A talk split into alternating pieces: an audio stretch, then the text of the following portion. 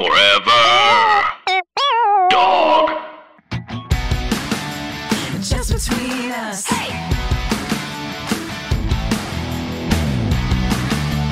Just between us. Hello, I'm Allison Raskin. I'm a writer, mental health advocate, and frequent crier. Hi, I'm Gabby Dunn. I'm a writer, bicon, bisexual icon, wink, and I love Halloween. Halloween, Halloween. Did you like my song? Yeah, you should honestly fuck you, Danny Elfman. You should be doing Nightmare Before Christmas. Danny Elfman, who, baby? I went to a, a crazy Halloween party. Ooh, can you tell us about it, or did you have to sign an NDA? No NDA. Uh, so I moved to an undisclosed location in the woods. You love to make yourself sound so mysterious. I do live in a cabin in the woods. You can see it behind me. And so we met our neighbors, and I would never usually like become super close with our, my neighbors, but Mal loves to, as we've discussed on this show. And so our neighbor, who's like a woman in her 50s, said, You gotta come to this Halloween party. It's gonna be crazy. It's crazy every year. You have to go. And we were like, Okay, can you tell us anything about it? And it was like, No, you just have to come see it. Last year, the theme was the purge, and the actual cops got called to break it up. So we were like, What? okay. They were like, it's unlike anything you've ever experienced. We were like, okay. And then day of, we were like, so can you give us the address so we can drive there? And she was like, no, just follow my car. And we were like, okay, 30 minutes away to a different location. So what we we did every single thing that would get you murdered. She, it's her, her son, her son's girlfriend and baby mother, and then her husband, who's like 10 years younger than her. They're all they're all rural people from this area. And they're so they're fun, they're great. But so they and then like another couple friends. And so they we drive we're driving there. I for the third time in my life have decided to put my contacts in, Oh boy. but on the way there I realized that I have put them in the opposite eye. how different are your prescriptions? I can't see. I can't see anything. Mal and I are dressed like Robin Hood and one of the merry men. We have bows and arrows. I can't see. Like everything is like if you did like this is the setup for a scary movie, you'd be like, there's too many coincidental things happening. How did it take you so long to realize you couldn't see? Great question. I don't know. I was I was high on the thrill of the party. I'm highly skeptical of this story. I really couldn't see. I mean, so then we get there and it's like a cemetery from hell. It's like there's fire, there's ghosts uh, like on it's it's it's done up like a theme park, but it's a person's house. It's just their house and they own a bunch of land. They own like tons of land. Go inside their house to use the restroom, full like just decked out. Every last detail is Halloween. Every last detail. It's incredible there's a woman and she's like the mom of the house and she's dressed as old Pennywise, like the Tim Curry Pennywise. And she's like, oh yeah, our daughter wanted to dress like young Pennywise, so I could dress. So she told me I had to dress like old Pennywise. Me and Mal are expecting like a 14 year old. Out comes a four year old dressed as Pennywise. That's spooky. We were like, oh, is that she's and they're like, yeah, we're really spooky, and so they've raised a spooky child. And the, I was like, we like your costume, and she's like, thanks, doesn't care, full in full Pennywise garb. And there's a ton of people there. We're all like, what is going on? So okay, our neighbor who we're with gets a phone call. And a bu- we look around and a bunch of people at the party have gotten a pho- phone calls at the same time. They pick up. It's like from it says from the county, the name of the county. But they pick up and it's like, "Hi, this is a message from the. It's a recording. This is a message from the county. There is a uh, inmate, a white male inmate, six three, on the loose. He has escaped from St. Clair's Asylum, and he is and he uh, is is infected with a disease, and it's highly contagious. Please be on the lookout." We're all like, "Oh my god!" We hang up our phones. We're like, "What?" Thirty minutes goes by. Then a text comes through on everyone's phone, and it's like, uh, "Hi, uh, same thing. Like, be on the lookout, whatever." I should also say that when you walked in, there was a demon priest and he threw water on you. So he was throwing water on everyone, being like, get out, hell, get out of here, or whatever. So th- all of a sudden, there's like a big school bus rolls up and all these guys in hazmat suits get out. And they're like, we're looking for the infected party. He's been here. All some of you are infected. And they pull out black lights and they're shining them on people in the crowd. And some of us who got hit with the holy water two hours before, it was actually like glowing fluid. So when they went around saying who was infected with the black light, certain people lit up. Are you enjoying this or is this horrifying? I'm like every step of the way, I'm like, what more is gonna happen? so then they split us up based on who lit up and who didn't. I lit up and Mal did, and they split us up. But then Mal begged the guy, "Can Gabby come with me?" Like they can't see, they can't see. So the guy was like, "I don't really believe you, but fine." But he wasn't letting anyone else. Also, at a certain point during the party, all, a lot of the guys that we were with disappeared. So when the hazmat guys rolled up, I was like, "That's obviously like, you know, that's obviously like the guys who kind of we were like, hey, where'd they go at the party?" But Mal is so sweet. Mal was like, "Who are those guys?" And I'm like, "Mal." So they took us on a school bus out to the middle of these people's land What? and dropped us there. And then there was a whole thing set up where there were like tents, and you had to go to a radio station, and it was like announced. And you went to this radio station, it was telling you what next thing to do. And there was like a tent with like ripped up sides and fake blood. And we had to walk, ac- like, go across this like whole like theme park thing that they had built. And then there was a big tent, and four people could go in at a time. And the tent was full of filled with smoke, and there were keys hanging from the ceiling, and you had to find the right key. And then if you found the key, you got the antidote. But out of the four people, only two people could find the key. So I found the key and Mal didn't. So I got the antidote. I got to unlock, I had to go to the next part and unlock a suitcase and get the antidote, which was like in like a, a blood bag, like a red blood bag, and rip it open and drink it. And it was fruit juice. And Mal, and so in the game, so then we got to the end, and in the game, Mal died and I lived. It was, I mean, I'm not even describing it correctly because it was basically like if you got the key, you got to leave. So Mal and I got separated. And then there were all the whole way there, there were like body, fake bodies hanging from the trees, and people were jumping out of the bushes and scaring you. This is not their job. These are not professional people. This is like they prep for this for months and they're just normal horror movie fans. And everyone in the county knows about it. Like everyone in the county is like, I can't wait for this Halloween. Like, what are they gonna do? Whatever. So I open it, I drink the juice. It's like, whatever. I was like, honestly, I can't believe how quickly I drank that juice, knowing how many things had to come together. I was like, they were like, okay, the game's over. I was like, I'm stupid. Like, imagine if like they were like, now the next the juice is LSD. So now the half the party that got the antidote is like dosed. You know, like how did I know that that was actually the end of the thing? You didn't. No, I had no idea. I just like so, but it was all like so meticulously set up. It took a few, I mean, maybe like three hours to go through the whole thing. It was wild. I'm not even covering all of it. Was it fun? It was super fun. They dropped us in the literally like in the middle of this these people's land with flashlights. So I posted about this on TikTok and I can see Melissa's face. And I posted about this on TikTok and a bunch of people were like, this is the whitest thing I've ever heard. this is so dumb. Like you went every step of the way was like, please murder me, please murder me, please murder me. It was so fun. And at the end I I drank juice and everybody got pizza.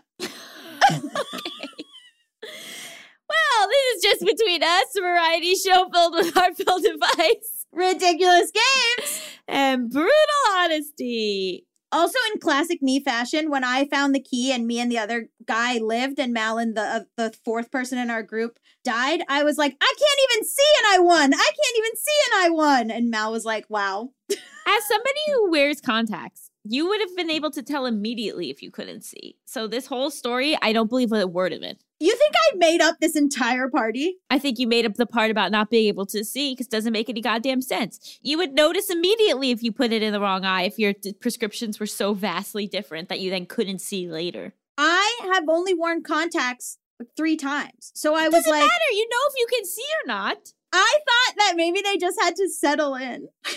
I need you to get back to me about what your contact prescriptions are so that Okay. I understand the difference between the two eyes and how big of a problem this actually was. And that's what you're hung up on in this entire Absolutely. I am. 100% I am. Every st- I got on the school bus. I got dropped off like every step of the way. I didn't know the address of this place. like Yikes. Melissa is deeply disappointed in both of us.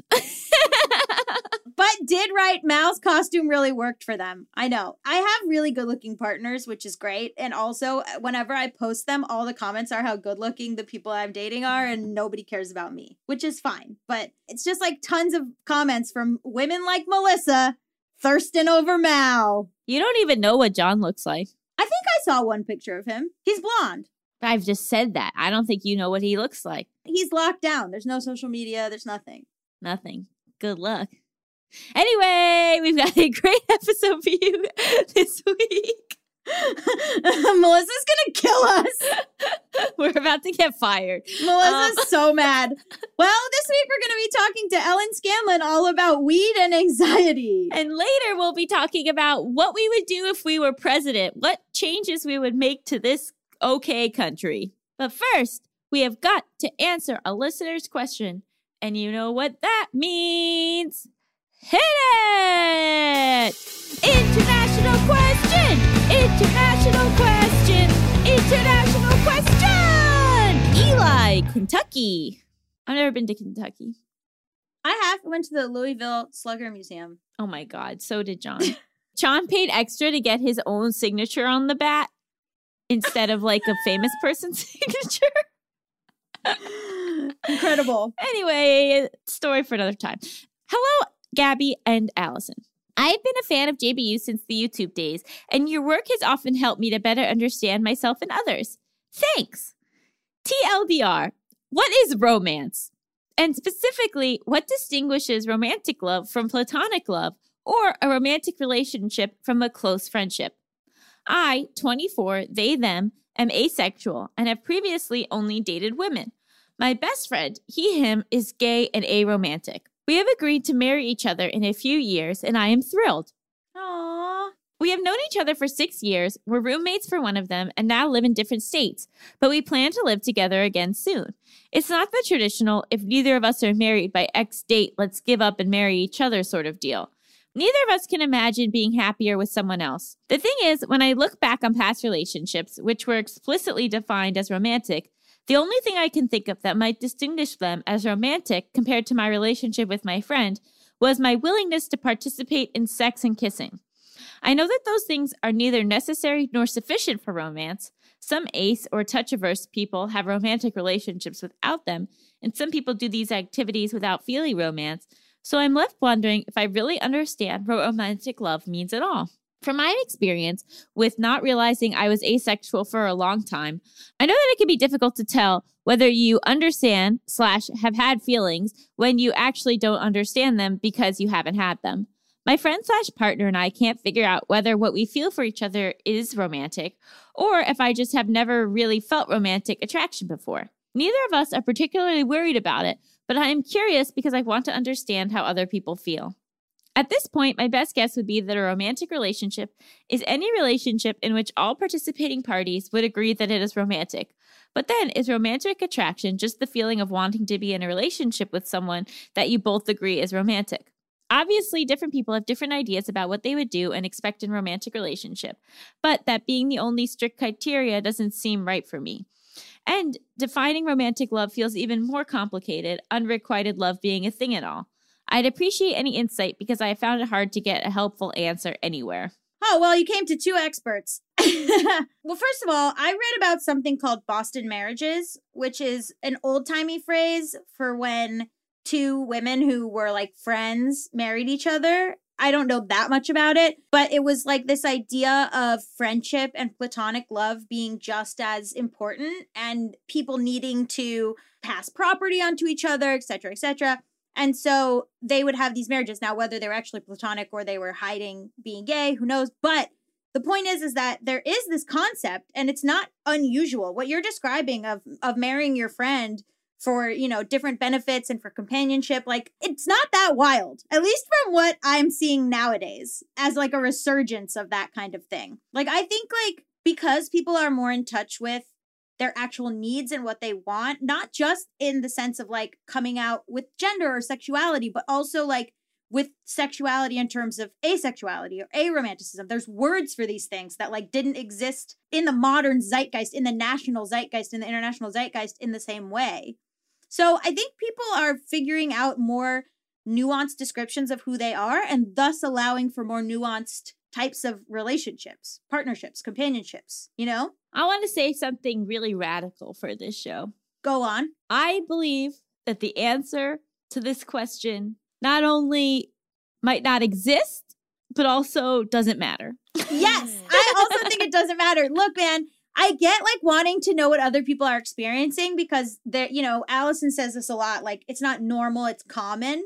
Where like you know it's like oh i want to know what other people are are feeling or thinking about this. Obviously every song and every show and every movie is all about these romantic monogamous relationships and blah blah blah.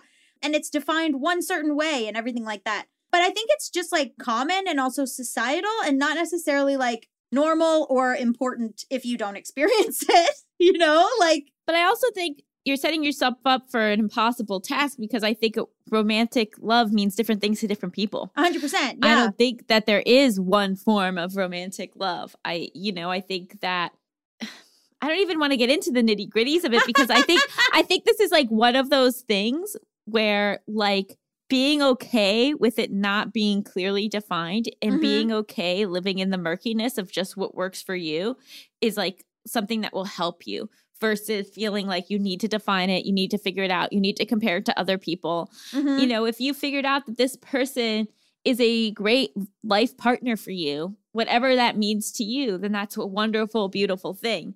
But Mhm. trying to like fit it into a box and trying to answer this question that is going to have a different answer from everybody, I don't see how that serves you. I almost feel like you're more of an expert than we are. Like, I'm like, why are you coming to us? Like, you've got it all figured out. You know exactly what your relationship with this person is. You seem to have great communication. You lived together for a year and didn't kill each other. Incredible. I think like all the markers of, you know, we've we've been friends for this amount of time. We lived together. Like those are all traditional markers, which like are good indicators that you're compatible. But like you have a better handle on what both of you want in this relationship and partnership than we do. And like I think romance looks completely different to different people and some people I it is hard because I do have a, a big problem differentiating between platonic and romantic relationships. I would parse that out even further and say that I have an issue with platonic versus sexual relationships because I do think I've had platonic relationships that are romantic and I was very uncomfortable with that for a long time. I was I did not like sort of I liked to to use sex as the dividing line. What made them romantic? Just that like you're obsessed with each other and you're like, you know, it, it fe- it's different. I don't know. It feels different. You can't even describe it, right? I can't even describe it. I don't, you know, because when I go, oh well, romantic for me is when when there's a sexual component and a best friend component. But for a lot of people, they don't have that sexual component. For a lot of people, they don't have that best friend component.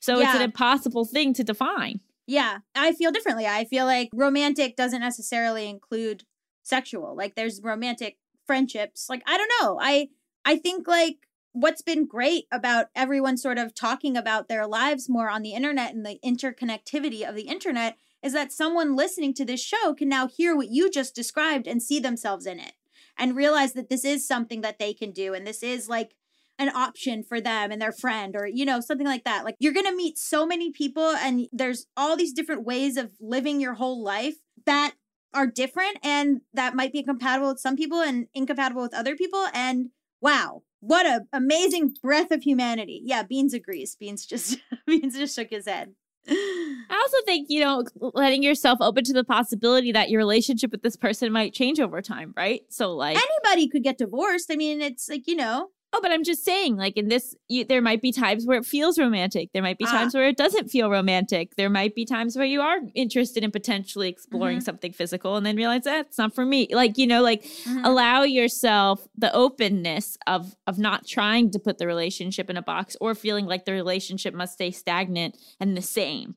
It, it would be like okay so physical in terms of sex but also physical in terms of like cuddling Mhm. or like you know like i i don't know all those things are on the table i, I like i felt very uncomfortable with that sort of murkiness but like i have a friend who lays on me and cuddles with me and i'm like have to like be like okay whew, it's like immersion it's like immersion therapy but it like you know i don't know it's person to person Yeah. So was an unusual answer to this week's question, but hopefully it helped. if you want to submit your international question, you can send it to justbetweenuspod at gmail.com. That's justbetweenuspod at gmail.com. And we might tell you, hey, don't even ask that question. hey you're doing better than us and you know more about your life than we do and uh thanks for writing in Stick around after the break. We'll be asking Ellen Scanlon some tough questions all about cannabis. Ooh, puff, puff, puff. I was about to say that.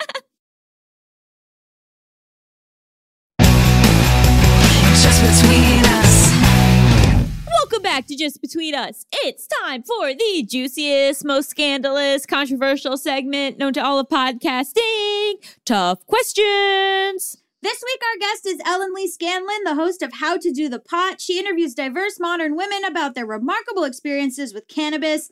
Uh, hello, Ellen. Welcome to the show. Thank you so much for having me. It's the pot episode. It's the pot episode. Yay! Thank you so much for coming on. This is a topic mostly near and dear to Allison's heart, so I'll let her ask the first question. I guess just when did you first discover your love of cannabis? Well, I've always really liked it. I probably tried it when I was 14 or 15 for the first time and then kind of took a break. And for me, it was always sort of about getting it. And it usually had to come through a guy. That was sort of the way my relationship with weed worked. And I sometimes I had a guy that had it in my life and sometimes I didn't. And so that's why legalization is so amazing because I can just call a delivery service or walk into a dispensary and buy what I want. Um, so I got into the cannabis industry at the end of 2018 and I have been in it since then. And I absolutely love the plant. I use it for all kinds of different things that I never knew that it could be helpful with. And I'm super excited to hear how you use it and talk more about it. I do want to do a, a quick disclosure up front that I'm a pothead. We know this. I love my weed, but it's really actually kind of not safe to do when you're under 18, right? Would you agree with that? you know, honestly, under 21. Yeah. And I mean, I have a three year old son, and like, it's my dream that maybe he doesn't get into it until he's like 25 Yeah. because your brain is still mm-hmm. developing and there are just not a lot of studies and tests. And I think 21 is where the legal age is. So that's definitely what I would recommend. But I do think that waiting a little bit longer. And what's interesting about cannabis, though, is sort of how much you consume. You know, I tried it for the first time when I was probably 14 or 15, but then I don't think I tried it again for a couple more years. And then, you know, it was like once or twice a year. And then maybe I tried it. And I've had different points where my consumption has been a little bit higher. But for me, it's just never been a daily thing. And so I think that that also plays a role in it. You know, if you're going to try it once when you're 18 and then another time when you're 22, your brain development. I'm not a doctor, but I, I don't think that, you know, that's Yeah. going to be very harmful. But definitely, definitely 21 is the legal age. Yeah, so we're not out here shouting its praises for for youngins. This is an adult conversation. I just wanted to have that disclosure. so what are some of the most surprising things that you have learned like working in this world? Well, I think that the biggest and most sort of profound thing that cannabis helps me with is I have endometriosis Mhm. and I didn't even know that I had it until I went through a long fertility journey. And endometriosis, for those who don't know, affects one in 10 women. It's an often very painful disease and is really painful for me. And I get really bad cramps. And so I take CBD for the cramps. And you can, I can take it as a tincture sometimes. I can take it as, you know, a cream that I rub on the painful parts of my stomach or a suppository. And after years of Midol and all of the, you know, painful, even even stronger drugs that also have side effects. CBD for me is like a magic treatment. And I really don't even need THC. Sometimes I'll maybe have a 20 to 1 CBD and THC tincture. So there's like a touch of THC in it, but CBD is totally legal for anyone all across the country. And so that's just a miracle part of cannabis for me. And, and I know that it helps a lot of women with endometriosis. Can you break down the difference between CBD and THC? Sure. So CBD is eh, very simply the non intoxicating part of the plant. Some people talk about it a little bit differently. Like you can say it's not psychoactive. And I don't like to say that because CBD helps me sleep. CBD like gets rid of my pain. CBD helps me with anxiety. And so it's definitely having an effect on me. It is not intoxicating for me though. THC, on the other hand, is you know what you think of if you don't think about weed very often like that's thc and it's what makes you feel the euphoria a little bit high maybe a little bit silly some people equate it with things like paranoia um, which it also you know can bring out in some people nervousness if you if basically if you take too much it can have that effect on you so uh, thc is the intoxicating part of the cannabis plant and cbd is non-intoxicating I always thought that the paranoia was just from it being illegal. Like the idea, like it's like, you know, like does pot actually make you paranoid or is it that you start being like, I'm going to get arrested? If you take away getting arrested, what's there to worry about? That's so amazing that that's what you just brought up because our episode last week, we just started a new series called Weed Words. And our weed word for our Halloween episode was paranoia. And Mhm. we dug into it, kind of like the fun, the science, the stigma, the, the paranoia about weed that is like that weed's going to make you feel paranoid, but also that you're just paranoid as we're all paranoid as a culture about cannabis. And there is a lot that goes on in your brain about expectations around cannabis. And if you are expecting it to be a stressful situation, you might have a stressful situation. I, mean, I think we Mhm. all have like kind of talked ourselves into to different things. But there actually is some science that the higher THC strains are more likely to bring on paranoia. So if you're nervous at all about feeling paranoid, try a strain with like under 20% THC, take one or two hits, just take your time, and then you can generally feel your way into the, the situation that makes you feel your best. Yeah, that was another one of my big questions is, you know, because I obviously talk about mental health a lot and I've talked a lot about how weed helps me with my anxiety.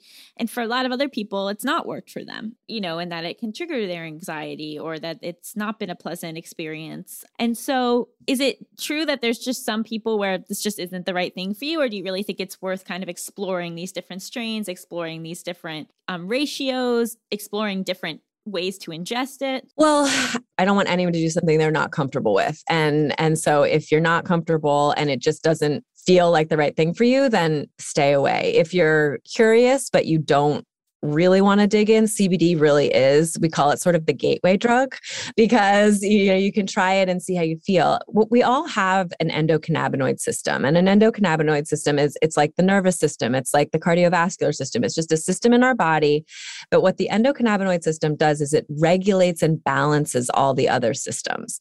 So for me, if I have kind of the right kind of cannabis, what feel makes me feel my best, what I actually feel is just super balanced. Like my mind and my body kind of feel in balance. I'm not the most fun person to get high with because I am usually like, how do you feel right now? How's your body? What's going on? My poor husband. like, what are you feeling? What are you thinking? But it, it just really, really is individual because everyone has an endocannabinoid system. So I think that it's always start low, you know, start with a low dose. If you if someone hands you an edible, like cut it into 4 and try a Mhm. corner and just the the effects of cannabis are meant to be subtle and if you are having an extreme reaction, maybe you've taken too much for that experience. And as you're figuring out how you want to feel, I just always recommend like one hit of a joint, you know, cut the edible, no shame in in just Mhm. asking for something lower because hopefully this will be something that you can bring into your life in a super positive way for many many years to come. And I just feel like it's my mission that no one have a bad experience with an edible. And edibles last a really long time. And I don't like edibles that don't have CBD in them.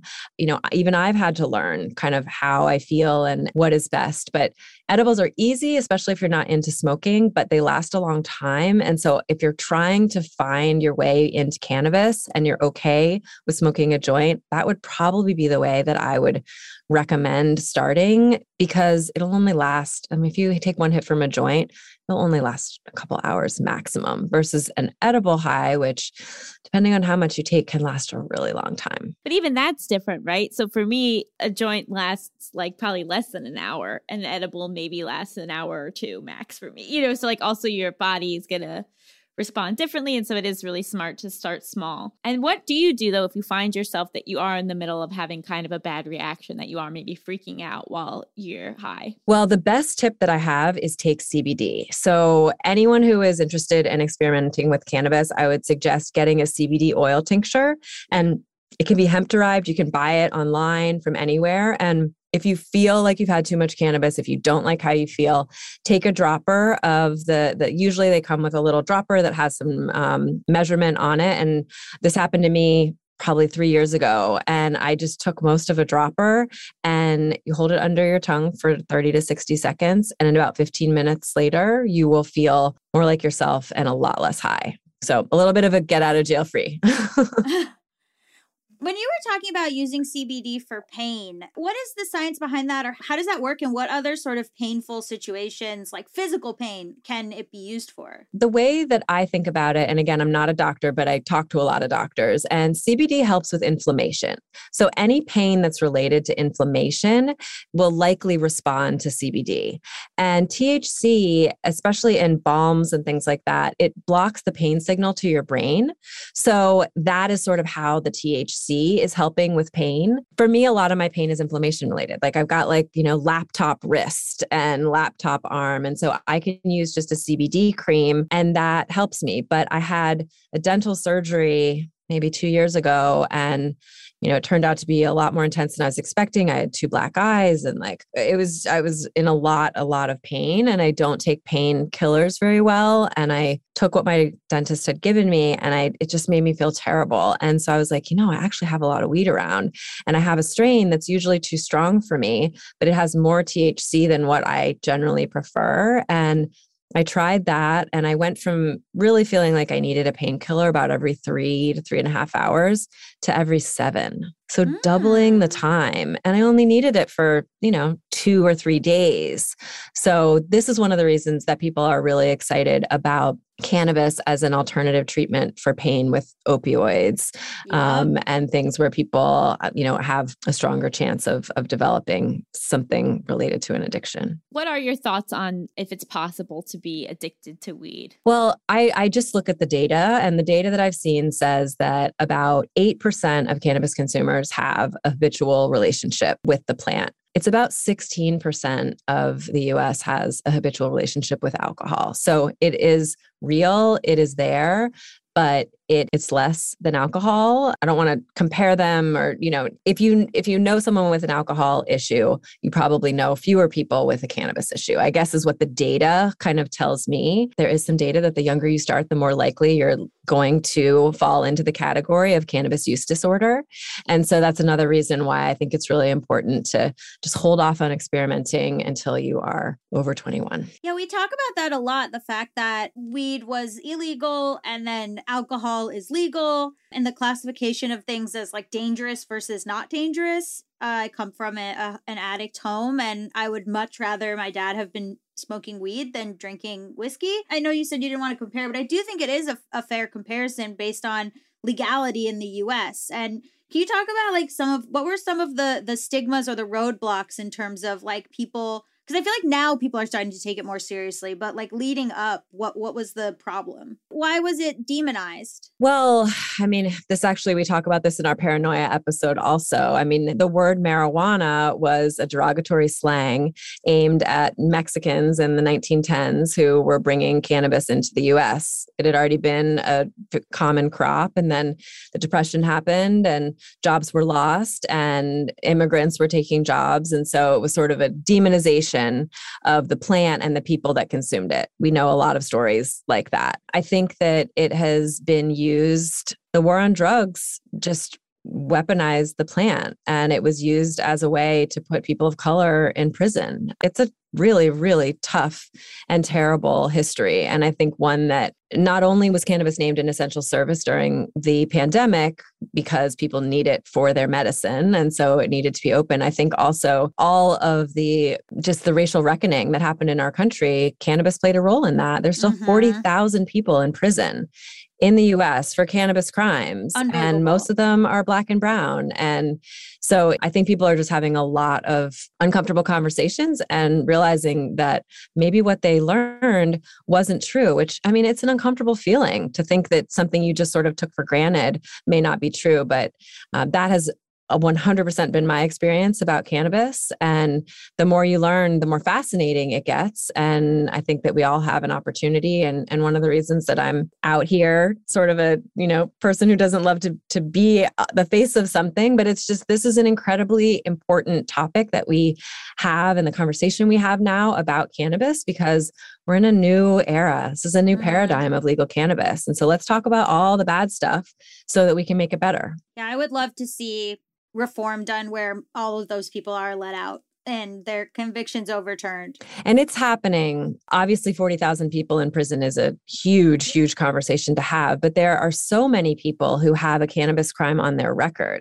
And you can't get a student loan, you can't get an apartment. And so, expunging records is actually something that is really, really important to me. And as newer states legalize, they're making that expungement part of an automatic process because it's still a complicated process in some states a few years ago and I, I, don't know all the data on this but i know that it used to require a lawyer to help you to get your record expunged when the state just said that the crime you committed is no longer a crime so it feels to me like it should be automatic right yeah how do we be responsible cannabis users? Like, how do we interact with this in a responsible way? I think the same way that you want to be a responsible consumer, eh, you know, and whatever that means to you, like know who you're buying from. I am really, really focused on women and women playing a powerful role in the cannabis industry. We're 50% of the population. And so should be 50% of the, the leaders in cannabis. And so I always try to look for women owned businesses and support those businesses. I think that just knowing where your cannabis comes from is sort of step one. It's complicated though. I mean, I live in California, which is sort of in a golden age of cannabis in many ways. You can walk in and it's like going to a Sephora and you can choose your products and you've got a lot of awesome options. But states with with only medical use being legal or you know, even newly legal states just don't have a lot of selection. And so, if it's important to you that the cannabis industry is equitable, wherever you buy your weed, ask them to have a more diverse product offering. I think as a consumer, that's something that you can can do and can talk about and bring up that conversation because most brands in cannabis understand all of the complexities of cannabis and I do think that they want to be on the right side of of where this future is going. Can we talk a little bit about cannabis and mental health and what role it plays there? Well, I, I was listening to your psychedelic episode, and I think that the doctor that you had on, or the scientist, shared something that I, I think is true. And I'm not a psychedelic expert. He is. It's a great show. You should go and listen. but it, it feels like that has a lot of promise in like really, really helping people in a very profound and fast way when I think about mental health with cannabis, I think that it lowers stress. You know, we talk a lot about how all cannabis use is medical use. Like, you know, even somebody who is consuming too much weed, maybe they're super anxious and this is their way of calming their anxiety. I know one of the things that I've always liked about cannabis, even before I knew really anything about it, was it generally made me feel calmer and more present and just a little bit more in my body. And so, from a mental health standpoint, I think that the challenge right now is finding a physician who is comfortable with cannabis and can help you to figure out how to navigate what else you might be taking or what you want to be taking. My personal story with anxiety and cannabis is this December. I have a three year old. It was pandemic. I live in a small apartment. Like many mothers, I just was losing it. And I actually started getting having chest pains, like bad chest pains. And I luckily know a lot of cannabis doctors, and so I was able to talk to to one and and realize I was having kind of low level panic attacks that just kind of weren't going away, and and I thought about going on to a prescription medicine, but that wasn't what I wanted to do. And so when I talked to the cannabis doctor, she said, You can take a lot of CBD. I think that is what is going to help you. You're going to have to take a lot more than you think you need. And so it was like 100 milligrams, 200 milligrams of CBD, which is a lot of CBD. And I, I started doing that. And within three days, I felt better. When I am anxious, I can take that amount. When I'm less anxious, I take less. And so I think that talking to a cannabis doctor is a really, really important part of understanding how cannabis can help with mental health. But my personal experience with CBD has been really positive. I just needed a lot more than I thought to make it work. We had a, a, a woman on, Monique Tula, to talk about harm reduction when it comes to drugs. And I think you touched on something really important, which is that I think it dovetails with capitalism and with like productivity culture where it's like, you know, when you say, oh, somebody who smokes a lot of weed, maybe they have a lot of anxiety. And I think like when you unpack like why is it bad to smoke a lot of weed? Is it because you're not going to get a lot of things done? Why do you need to get a lot of things done? And it kind of like goes back to this tweet that I really love that someone posted that was like humans were really put on this earth to like eat fruit and vibe and like why are we all like working? I think like there was like a making fun of people who who are like hippies or who rely on weed to like feel good as like a, a, a thing coming out of capitalism how dare they not work nine to fives? How dare they not have the same culture you know as like the people who slave away in offices or whatever or you know do you see a lot of like weed culture kind of becoming less made fun of or like more you know legitimate? Definitely to my face um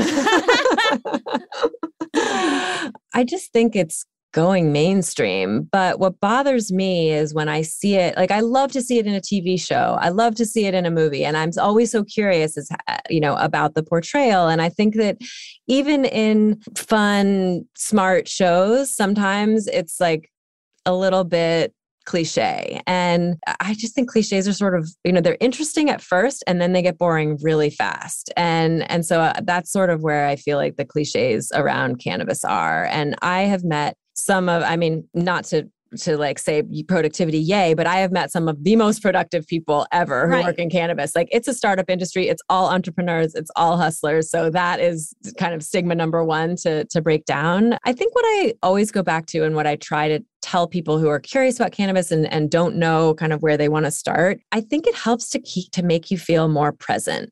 And I've had a meditation practice for 13 years, and what it has brought into my life is an ability to step into the present. And I always feel better there. And so, if cannabis helps you feel more present, and if it can even create sort of like that muscle memory of, oh, remember when I felt that good? I could do that. And I can maybe just five breaths. I don't need to actually inhale the joint, you know, whatever mm-hmm. it means to you. But I just think it can open up your mind to feeling calmer, dropping your shoulders, feeling a little bit better, and then exploring how that could feel in the rest of your life. Yeah, what about uh, as a mom? Because you know, you see again, you're talking about stereotypes. I mean, they portrayed it in a certain way in Weeds, but I think there's like not a lot of positive portrayals of functioning mothers and weed. And I think that the pandemic actually definitely sort of switched that up a little bit. Like there were a couple of strong Sunday New York Times style section, you know, front pagers about parents. And there are a lot of, there have been just so many stories about parents. I mean, eh, this can be a tricky conversation because I never want any child to be in danger. And that's not my area of expertise. But I think that from my experience as a responsible parent of a three year old, if I want to like feel intoxicated, I'm not going to do it until he's asleep. It's just mm-hmm. like that's my personal preference, mostly because a three year old's really a lot to handle and they have like 27 emotions every minute. And I need to, I just want my my faculties around me. My favorite kind of weekend cannabis dose is is a three to one edible, which is two milligrams of THC and six milligrams of CBD. And I would say it kind of feels like for me like a glass of champagne. Like you feel mm-hmm. a little bit up and bubbly, and that's kind of like something I'm I'm okay with my son being around. Usually, it's like maybe I'll take it as I'm giving him his bath and I know he's going to be asleep 45 minutes later. And so it probably won't hit until he's in bed. But if we're reading stories and I just like fall in love with a child story again because reading it feels extra fun that moment, then that's kind of, you know, not a bad Saturday night in during COVID. yeah. Or just in how often do moms talk about having a glass of wine? You know, we don't jump down their throats about that. Oh, I mean it's it's the same kind of like sort of also like privilege conversation where you can, you know, somebody who doesn't know a lot could be like this druggy like, you know, mom of color who's in jail and who's in court and like all this stuff. And then like the white weed moms are like, I made weed brownies for everyone in my neighborhood or whatever. Um, it's just like this different conversation, but it does have a, a stigma against them when like literally Allison's right, like Bed Bath and Beyond sells like it's wine o'clock somewhere. so, is there anything else that you feel like we just don't talk about enough when we're talking about can- the world of cannabis? One thing that I've tried to do more myself, and I think I would love for more people to do is bring up cannabis with your doctor. And, mm. you know, I have found such relief for my endometriosis with my doctor. And was a little bit nervous to tell her about it, but I also was like, this is important. You know, endometriosis is already a disease that doesn't have a pamphlet at the gynecologist. Like, why don't we have a pamphlet?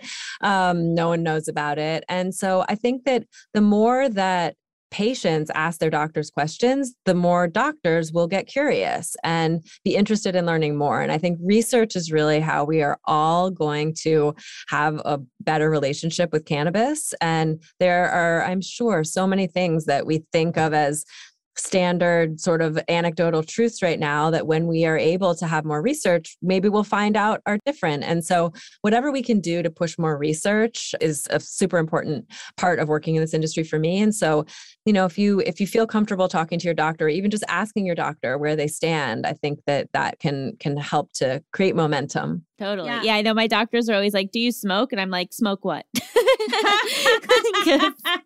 I've never touched a cigarette in my life, but Yeah, I think I think that the more you see things like how it treats seizures and how it can help with like a lot of real like physical problems, medical problems, I think is like huge. Will be huge for research, hopefully. People going through cancer treatments. I mean, it's just like it grows on this earth for a reason, is what I think. and there's definitely, you know, some risk involved with the smoking element of it all. And in my perfect world, I wouldn't be smoking. I would just be doing gummies. But you know, it's it's tricky to find the right gummy that works for you and in the way that you mentioned it, and that like you know you have to wait a certain amount of time. And so if you're smoking for your anxiety, that hour to wait for it to kick in can be kind of tricky.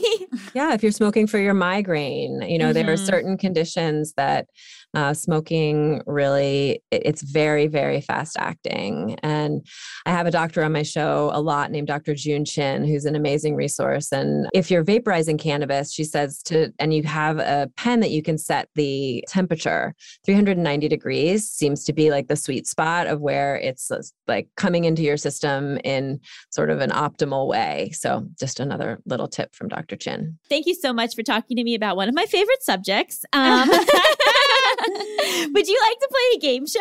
I would like to play a game show.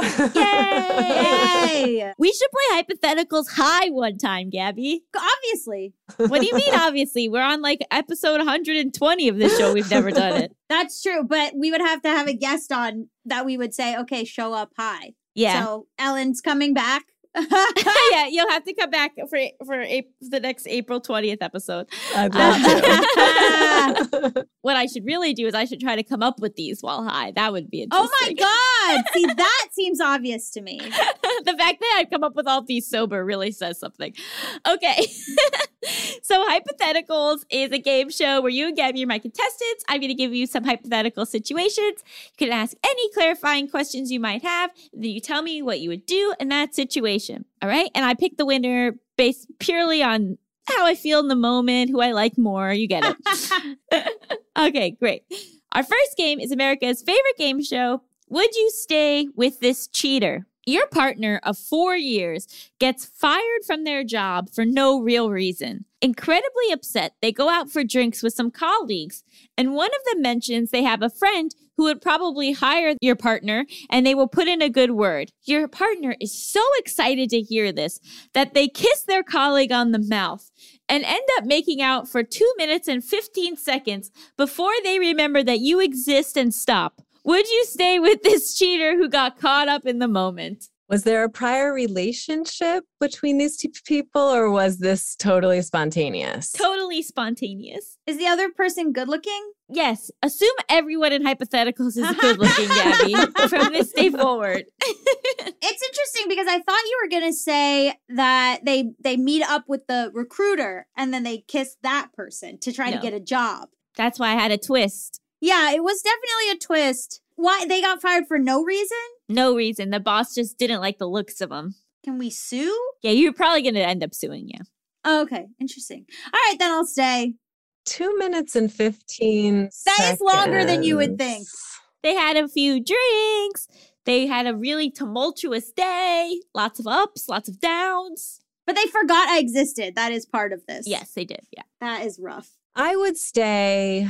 I think we, I would need to be like taken on a weekend away to make up for it. Ooh, I like you know, Get that. some quality time. I like that. Reconnect. You know, we might have to talk about it for like an hour longer than my partner would want, but that would be my gift. I would also like a trip. I like that. And if you didn't get the trip, then you would leave, but with the trip, you would stay.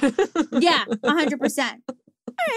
That's a good answer. I accept it. Hey, Ellen, neg- you won. a little negotiating. okay, our next game is Is This a Date? You run into an old acquaintance from college and make a plan to grab coffee and catch up. But when they text you to confirm, they say that they forgot they had booked a dinner reservation at a super fancy and exclusive restaurant weeks earlier. And would you want to just go there instead?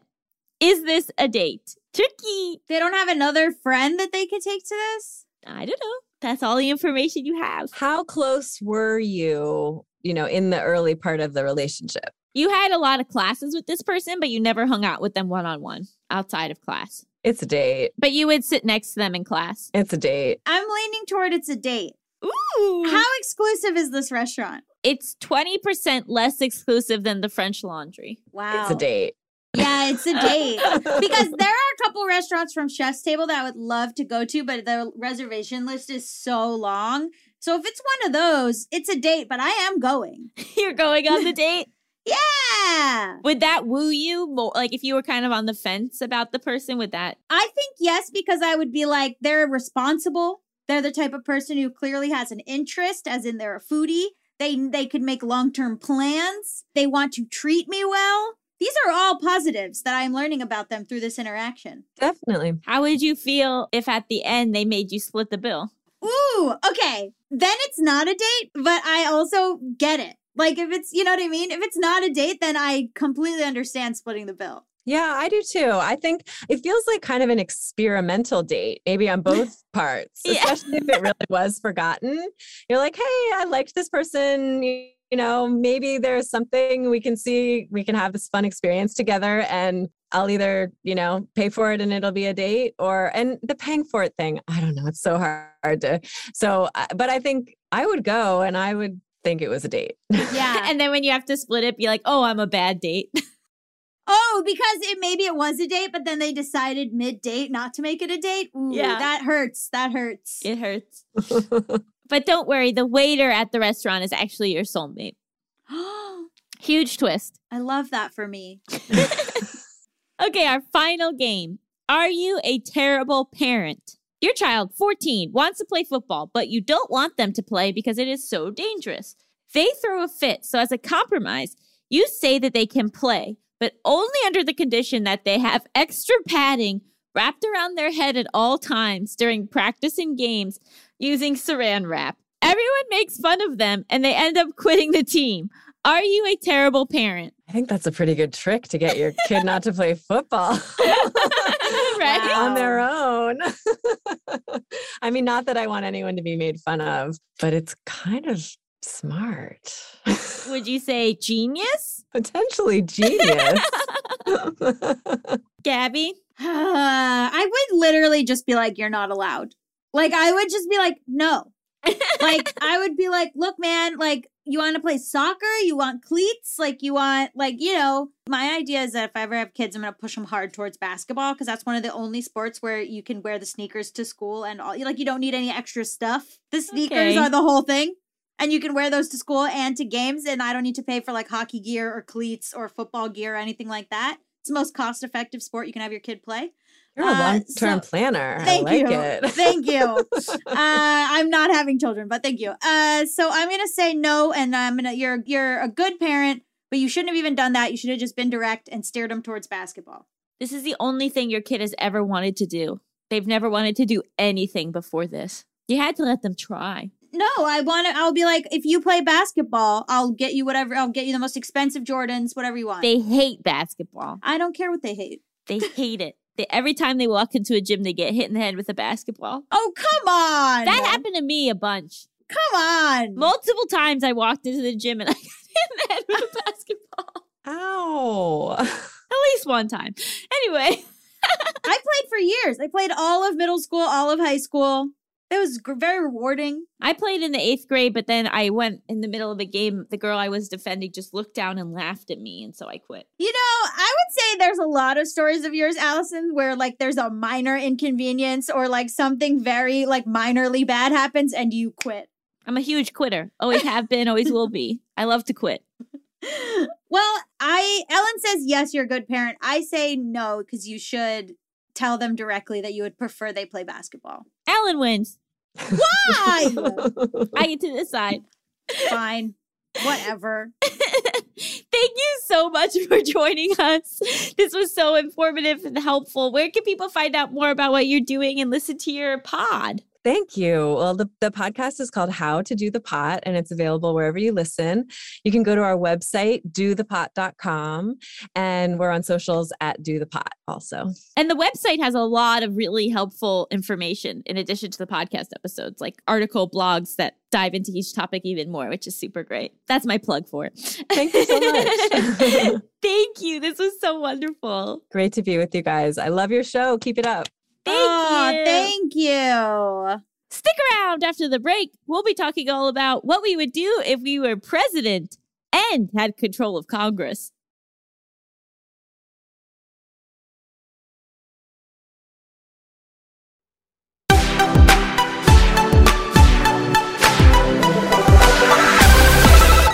Welcome back to Just Between Us. It's time for topics.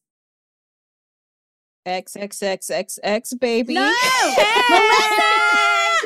Melissa, are you joining us? sure, why not? Hi. Yes.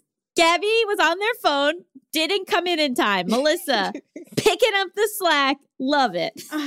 I was sending Melissa the video. Anyway, it's fine. Hi, guys. So, Melissa, why did you want to join us? Well, mainly because you weren't paying attention, so I just didn't want to leave Allison Hanky. I'm sending it to you. I just got it. You say that like you were supposed to send it right now. You're supposed to send it at the end of the show.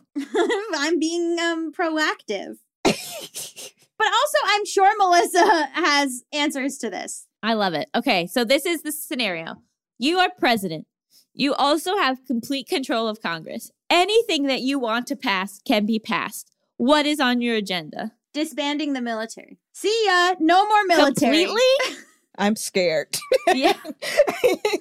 If I'm president, I'm a war criminal. So I don't want any of that blood on my hands. All right, I'm just going to play this game with Melissa. Why? I'm sorry to people who think that some presidents are good people, but if you've gotten to the place of being president, you're a monster. Okay. Fine, whatever. What would you do, Melissa? I'd get rid of the electoral college. Yeah. Oh, thank God. Woo! I'd put term limits on Congress Yes. Yep. to go on theme with what we were talking about for the episode. I'd let people out of prison for having marijuana, which is legal almost everywhere now in some form, medical or completely. Let's see, what else would I do? Would you legalize marijuana federally? Yes. So then everyone can fly with it without having to worry about that either. Love it. Yeah. I would also uh, overturn Citizens United, take money out of politics. Yeah. I would decriminalize sex work. Yes. That's on my list too. Yes. It's a good one. I would build a monorail from New York to California. a big monorail. Bring it back. Bring back railroad travel. Railroad travel still exists. Not in the wa- no, because air travel cut it. So I'm a lightning speed monorail. That's your second item. You go get rid of all military and build a monorail. I'm scared living in your world. Okay, the people who are in the military who are now jobless, boom, they work on the monorail. You understand though that other countries would still have militaries. Well, why would they attack us? We're nice. Are you kidding me? Oh my god. they would never want to attack us because they w- they come to the U.S. They see the monorail. It's clean. It runs efficiently. and they're like, we already have this. universal health care. yes. Universal healthcare, baby. Universal pre-K. Yes. Child care, free child care. No student loans. Yes. Public college free. Yes. Very good. Infrastructure jobs. building a Mm. second monorail. Oh my god. Melissa's eyes literally just went to the back of her head. Melissa's so mad at me, but you'll see I'm gonna run on the platform of building a monorail. No, the military is where I I was already done. People are gonna love it. They're gonna love it. They're gonna go from Florida to Washington State, lightning speed, baby. Four hours. We'll get you there in four hours or your money back. Four hours. That's that's In like a a flight. plane. I know. Yeah, it's not that fast. No, it is. But you don't have to be in the sky. I'm surprised you don't have it to be free since you're talking about money back. It is free. What did I say? Oh, money it's back. a free monorail. it's free. yeah, it's free. Oh, and while you're there, it teaches you about US history that you may otherwise not have known. Okay, I'm on for this part. Yeah. yeah. You've got me on one issue. Yeah. oh yeah, I would change a lot of education. I would get rid of all these tests that aren't any good. Yeah, Correct. I'd also like get rid of all these tests. Also, teach actual history. Yes. Mhm. Which people will learn on the monorail. Yeah, Oh I know. As I said, I was with you on that that one issue. Every time you're you go over land, it tells you what indigenous people that land was stolen from and gives you a full history of them. And you Great. have to watch it. You Love can't this. blink, you can't sleep, you can't look away. I'm off again. What, Gaby? well, uh, people could just sleep through it, and it's very necessary. but what if you ride it all the time? You have to s- watch the same thing all the time. There's so much history you can rotate it. Yeah, it's different. You can get different ones. I would also get rid of Columbus Day. Screw that shit. Am I right? Yeah, I mean it. It's almost gone. We gotta get rid of filibuster. See you later. Abortion, protected and legal forever. Yes. Yes. I would make it so that school doesn't start at like 7 a.m. Yeah. What time? Like nine? Nine's good. Give them nine. You know what? I'm going to blow it up and start from the beginning. I'm going to just Okay. wipe it clean The Genesis. and start over. Uh, Just the whole government. Just wipe it clean Yeah. and start over. Build a new one. Also, naps. Ooh. No more 40 day work weeks. Yes. And maternity and paternity leave can be like six months. yes. Yes. I'd love that. Also, something with the prison system, but I don't know the right answer, but not what's happening now. Yeah, it needs to. I'm all for prison being reformed. Yes. That's what I'm talking about. Knock it all down, start over. Take the whole thing out like a bad Jenga game. Start from the beginning. All right. Maybe that's our takeaway. We'd start from the beginning. First stop, monorail. oh my God. I'd like for Allison to be my running mate, and That's so nice. I don't know where Gaby would fit, but uh, Transportation, Pete Buttigieg's job that he has now. mm, yeah, I'm gonna go with no Yeah. I think, I think you Why? were better in a civilian role on the streets. on the streets with the people. hmm No, uh, fine. As long as you don't oversleep. Well, why do you think school has to? Yeah, why do you think school's got to start later? Hello. Oh Hello. my God. What do we rate this bad shit episode? Yeah, I rate this episode like 13 out of 12. Go fuck yourselves. and that's it. Thank you to Alex Galen for being our guest. Just Between Us is hosted by me, Alice Raskin. And me, Gaby Dunn, and it is a Forever Dog production. Produced by Melissa D. Montz, edited by Coco Lorenz, executive produced by Brett Bohm, Joe Cilio, and Alex Ramsey. Brendan Burns composed our killer theme music. To listen to this podcast ad-free, sign up for Forever Dog Plus at foreverdogpodcast.com slash plus. And check out video clips of our podcast on YouTube at youtube.com slash foreverdogteam or youtube.com slash just between us show. And make sure to follow us on Twitter, Instagram, and Facebook at Forever Dog Team to keep up with all the latest Forever Dog news. Also at She Is Not Melissa, at Allison Raskin, and at Gabby Road. Bye! Bye. Forever.